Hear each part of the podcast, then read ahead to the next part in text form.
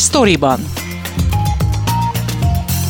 Ez a Szabad Európa podcastja, amelyben a honlapunkon megjelent cikkek hátteréről, kulisszatitkairól beszélgetek a szerzőkkel. Mivel kollégákról van szó, kérem nézzék el nekem, hogy tegeződni fogunk. Én Fazekas Pálma vagyok, tartsanak velem és munkatársaimmal.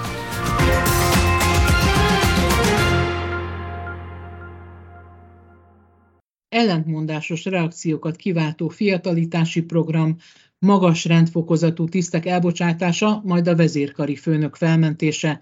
Felpörögtek a Magyar Honvédségnél az események az elmúlt hetekben, hónapokban. A Szabad Európa több elemző cikkben is foglalkozott a történésekkel, Ezekről beszélgetünk most a szerzővel, Kósa Andrással, a Szabad Európa főmunkatársával. Kezdjük egy picit visszafejtve a történetet. A legutolsó eseménnyel, ami nem más, mint Böröndi Gábor kinevezése vezérkari főnöknek. Mit lehet eh, tudni a Böröndi Gáborról azon kívül, hogy az első nyilatkozatai rögtön a hírportálok címoldalára kerültek, és nagyon sok kritikát váltottak ki? A kinevezéséről ugye azt lehet tudni, hogy bár nagyon váratlannak tűnt, végül is kiderült, hogy tulajdonképpen belülről egyáltalán nem volt váratlan, sőt valószínűleg egy hosszabb folyamat eredménye volt. Egyrészt ugye abból a szempontból sem lehetett azért nagyon váratlan, hogy hát tulajdonképpen az elődei sem töltötték ki a mandátumukat. Tehát általában, amikor volt egy honvédelmi minisztériumi minisztercsere, akkor azt előbb vagy utóbb követte a vezérkari főnök cseréje is, és ezt ugye nekünk a, a honvédségi forrásaink szinte kvázi természetesnek is mondták, mert azt mondták, hogy nyilván egy bizalmi állás, minden honvédelmi miniszter szeretne egy olyan parancsnokot maga mögött tudni, akiben abszolút megbízhat, és ugye mivel Szalai Bobrovnicki Kristóf kívülről jött, ezért kellett neki ez a szűk egy év, ezek szerint, hogy megismerje a belső viszonyokat és kiválaszthassa a neki megfelelő embert. Lehetett azt is tudni, hogy hát hogy is mondjam, úgymond nem működött a kémia, már a kezdetektől Ruszin Szendi Romulus ugye menesztett vezérkari főnök, illetve a honvédelmi miniszter között. Rendszeresen voltak a surlódások, és ez is elérhetett egy kritikus pontot és ugye még egy konkrét esetet is mondtak, a forrásaink hozzátéve persze, hogy nem ez volt a fő ok, vagy valószínűleg ez közvetlenül nem játszott szerepet a menesztésben, de hogy tavaly szeptemberben, amikor a honvédelmi miniszter Novák Katalin köztársasági elnök, aki ugye az alkotmány szerint a hadsereg főparancsnoka, és Ruszin Szendi Romulus akkori vezérkari főnök Koszovóban járt, akkor volt egy olyan eset, egy szerencsétlen eset, amikor a vezérkari főnök állítólag nem megfelelő hangnemben beszélt ugye a köztársasági elnökkel. Ez nyilván nem erősítette a rokon indexét sem a miniszter felé, sem a vezérkarba, mert ennek állítólag többen is a tanúi voltak. Tehát ezek lehettek összességében. Illetve hát ugye a másik az, ami, ami a tisztán szakmai ok, amit egyébként érdekes módon így utólag Szalai Bobrovnicki Kristóf elég egyértelműen megfogalmazott, hogy más szintre kell emelni a hadsereg működését, a taktikai szintről a stratégiai szintre, ami ugye azt jelenti, kicsit magyarra lefordítva, hogy a magyar hadsereg eddig a maga teljes egészében, ez számomra is meglepő volt, mint laikus számára, de ezt több forrásunk is elmondta, magyar hadsereg a maga teljes egészében nem volt képes működni ami azt jelenti, hogy külön egyes dandárok, egyes hatosztályok, egyes fegyvernemek természetesen el tudták látni a feladatukat, folyamatosan gyakorlatoztak, de ezek a hadsereg egészen önmagával és a, a saját részeivel együtt tudjon működni, ez eddig nem volt egyébként sem cél, sem követelmény, és ezért ezt nem is próbálta senki. Ez lesz Böröndi Gábor legfőbb feladata, hogy ezt a működési modellt ezt, ezt megteremtse a hadseregnél ez a fiatalitás, ez a személyi átalakítás, ez már jó pár hónappal ezelőtt megindult. Vajon beleillik ebbe a sorba például Maród Gáspár, nemzeti fegyverzeti igazgató, honvédelmi államtitkár felmentése? Ugye róla azt lehet tudni, hogy jelentős szerepet töltött be korábban a honvédség haderőfejlesztési programjában. Lehet ez például egy ilyen lépés, ami aztán elérte Ruszin Szendi Romuluszt, függetlenül attól, hogy most mi volt az a konkrét eset, ami azt mondták, hogy ez az a pillanat, pillanat, amikor meg kell lépni az ő leváltását? Ugye ő eredetileg 2026. május 31-ig szolgált volna ezen a poszton.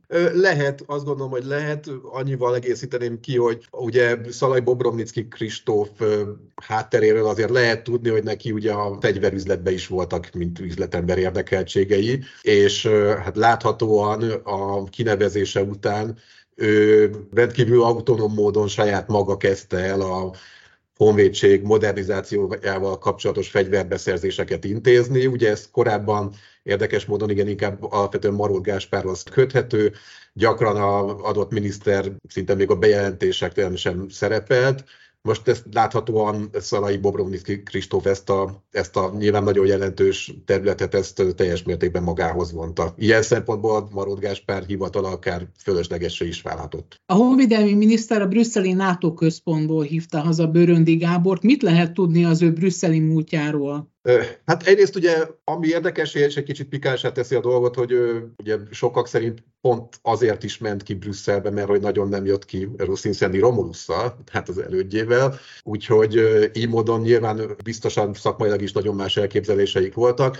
Azt lehet tudni, hogy ez egy nagyon magas és felelősségteljes poszt a NATO-ban, amit ő betöltött, Úgyhogy itt nyilván nagyon komoly nemzetközi kapcsolatrendszert építhetett ki, és a forrásaink szerint egyébként eléggé megbecsült tagja volt ott a, a brüsszeli NATO apparátusnak, tehát innentől kezdve azt gondolom, hogy azért azt el kell mondani, hogy a bizalmi faktort, a magyar haderő elkötelezettségét illetően biztosan erősíteni fogja az ő kinevezése. Bár ugye erről olyan nagyon-nagyon azért soha nem rendült meg ezzel, mi is foglalkoztunk korábbi cikkeinkben, de tény, hogy azért a ukrán háborúban az oroszoknak tett bizonyos verbális vagy politikai gesztusaik miatt azért értek kritikákat a NATO elkötelezettségünket illetően is. Ezen a helyzeten javíthat Pöröndi Gábor kinevezése.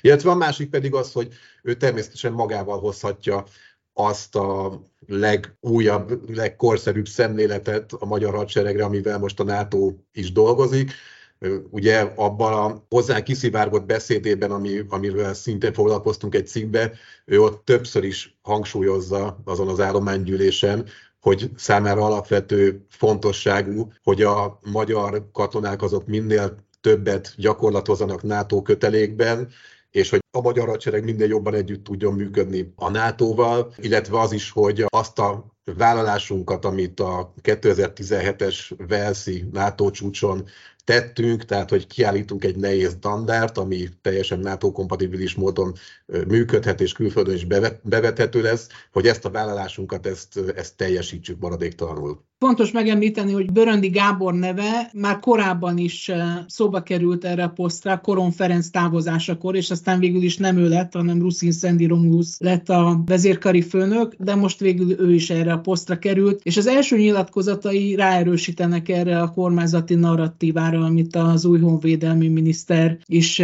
mond, hogy nem idézőjelben operett hadseregkel, papírtologatásáért ugye drasztikus változások lesznek, azt is mondja, hogy ez nem lesz fájdalommentes, tehát ez elindult egyfajta fiatalítással. Nagyon sok kritika érte ezt a fiatalítást. Azt mondták, hogy nagyon tapasztalt, és a NATO felé elkötelezett tisztek is áldozatul estek gyakorlatilag 45 fölött. Böröndi Gábor is nagyon éles kritikával illette már a kinevezése után és el is mondta, hogy igen, a bizalmi szint az nagyon alacsony lett a hadseregben. Ugye gyakorlatilag a világ összes professzionális hadseregének ugye az egyik fő vonzereje az, hogy stabil és kiszámítható életpályát kínál mindenkinek, tehát az egyik mindenhol az az ajánlat a hadsereg részéről, hogyha ha eljössz és ezt a nem könnyű munkát végzed, akkor mi, mi viszont folyamatosan számítani fogunk rád, és kvázi innen mész, mehetsz nyugdíjba, hogyha szeretnél. Ez bicsaklott meg ugye nagyon, azzal, hogy 45 évesnél idősebb korban nagyon sok tisztet kirúgtak, és emiatt sokan maguk is elmentek egyébként, mint ugye később kiderült, mert hogy egyszerűen azt mondták, hogy akkor ők már nem várják meg a 45 éves kort, ami fölött esetleg nehezebb munkát találni, hanem akkor hamarabb saját maguk inkább felállnak, amíg könnyebben elhelyezkednek a nyílt munkaerőpiacon. Ezt szeretné nyilván most Böröndi Gábor ezt a folyamatot leállítani. Szintén egyik kiemelt feladatnak nevezte hogy a, a hadsereg jelenlegi állományát mindenképpen meg kell tartani, a most szolgáló katonákat meg kell tartani, és természetesen újakat is kellene toborozni, mert azért azt tudjuk, hogy elég komoly létszámgondokkal küzdik a magyar hadsereg. Vannak olyan friss hírek, amely szerint vissza is foglalkoztatnák ezeket az elküldött tiszteket, vagy legalábbis egy részüknek ilyen ajánlatot tettek. Az átalakítások irányába hat az is, ami a kormányinfón elhangzott a jövő évi költségvetéssel kapcsolatban, hogy a tervezetben a NATO tagállamoktól elvártnál nagyobb mértékben fordítana anyagi kiadásokat, forrásokat a kormány a hadseregre. Milyen típusú fejlesztésekre, átalakításokra lehet számítani? Ugye te januárban már írtál arról, hogy a hadsereg is bevásárolhat az oroszok által reteget amerikai rakétavetőkből. Milyen fegyverekről van szó, és ezen kívül még milyen fejlesztések várhatók? Mit lehetett leszűrni az új vezérkari főnök nyilatkozataiból? Hát azt mindenképpen, hogy továbbra is ugye ezt az Rínyi 2026-os nevű fejlesztési programot kiemelt célként kezeli a hadsereg. Azt lehet tudni, igen, hogy Szijjártó Péter nem cáfolta ezt az értesülésünket, tehát ez mondjuk úgy, hogy az asztalon van, szerepelhet a honvédség bevásárló listáján ennek a rakétavető rendszernek a, a megszerzése. Ugye lehet tudni, hogy a, a grippenek szerződése ugye hamarosan lejár, azokat is meg kell újítani. Itt a legvalószínűbb azért az marad, hogy maradunk a, a svéd típusnál, valószínűleg legfeljebb egy korszerűbbre cseréljük majd, vagy esetleg a mostanihoz képest több gépet fogunk bérelni de a magyar hadsereg légvédelmi rendszerét azt szintén továbbra is fejleszteni kell, további fegyverbeszerzések azok várhatóak még. Egy pár szót szóljunk Bőröndi Gábor hát stílusáról, hogy így mondjam, a kijelentésekről, amelyek miatt a címlapra került. Az egyik ilyen, ami aztán a kormányinfón is szóba került, rákérdezte Gulyás Gergelynél erre a bizonyos mondatra, az az volt, hogy tulajdonképpen Lengyelország is valamilyen szinten, legalábbis a budapesti lengyel nagykövet így értelmezte ezt, felelős azért, hogy a németek megszállták az országot, és aztán második világháború odafajult, ahova fajult, béketárgyalások kellettek volna.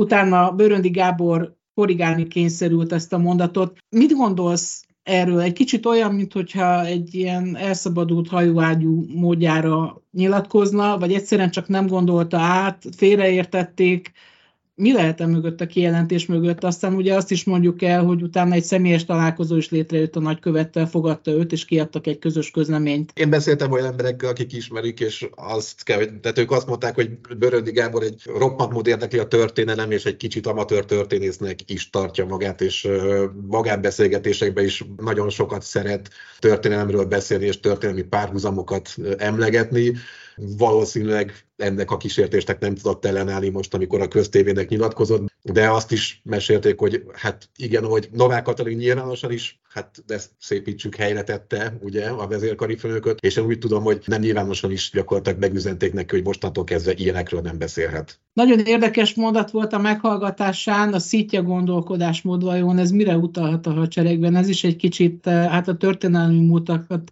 feszegeti, de mégis elég furán hangzik egy olyan hadseregnél, amely éppen most nagy erejű fejlesztésekbe kezd. E, igen, ugye ezt nagyon sokan kiemelték, és hát nyilván önmagában valóban valljuk be egy kicsit viccesen hangzott, hogy szintja gondolkodásmódot kell meghonosítani a magyar hadseregben, vagy szintja működésmódot. És ugye Vada Jágnes, a DK képviselője, a Honvédelmi Bizottság DK tagja, ugye emiatt le is bolondozta Böröndi Gábort, miközben emögött a kifejezés mögött egy valós tartalom is van, sőt, sokkal prózaibb a valóság, mint amit elsőre gondolhatnánk a kifejezést hallva. Ugye arról van szó egyszerűen, hogy a Böröndi Gábor arra a működésmódra utalt, hogy van egy államnak egy reguláris, professzionális hadserege, és ezen kívül felállítanak önkéntes katonákból álló ilyen területvédelmi erőket. Egyébként Böröndi Gábor az információink szerint éppen Ukrajnát hozta példaként, mint ahol ez elég jól működik, és nagyon hatékonyan lehet így védekezni még egy erősebb hadsereggel szembe is.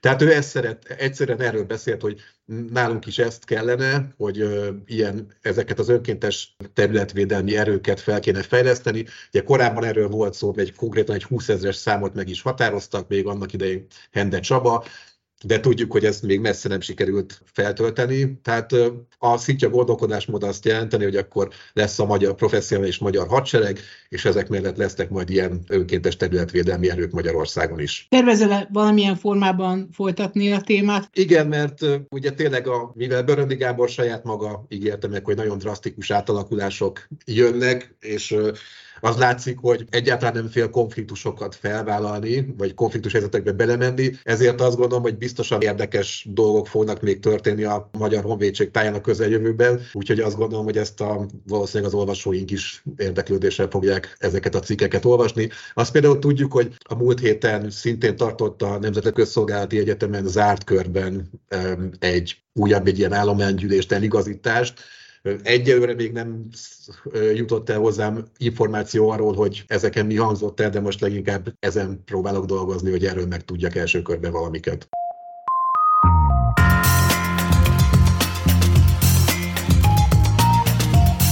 Ez volt a Storyban, a Szabad Európa podcastja, a honlapunkon megjelent cikkek hátteréről, kulisszatitkairól. Én Fazekas Pálma vagyok, köszönöm figyelmüket munkatársaim nevében is.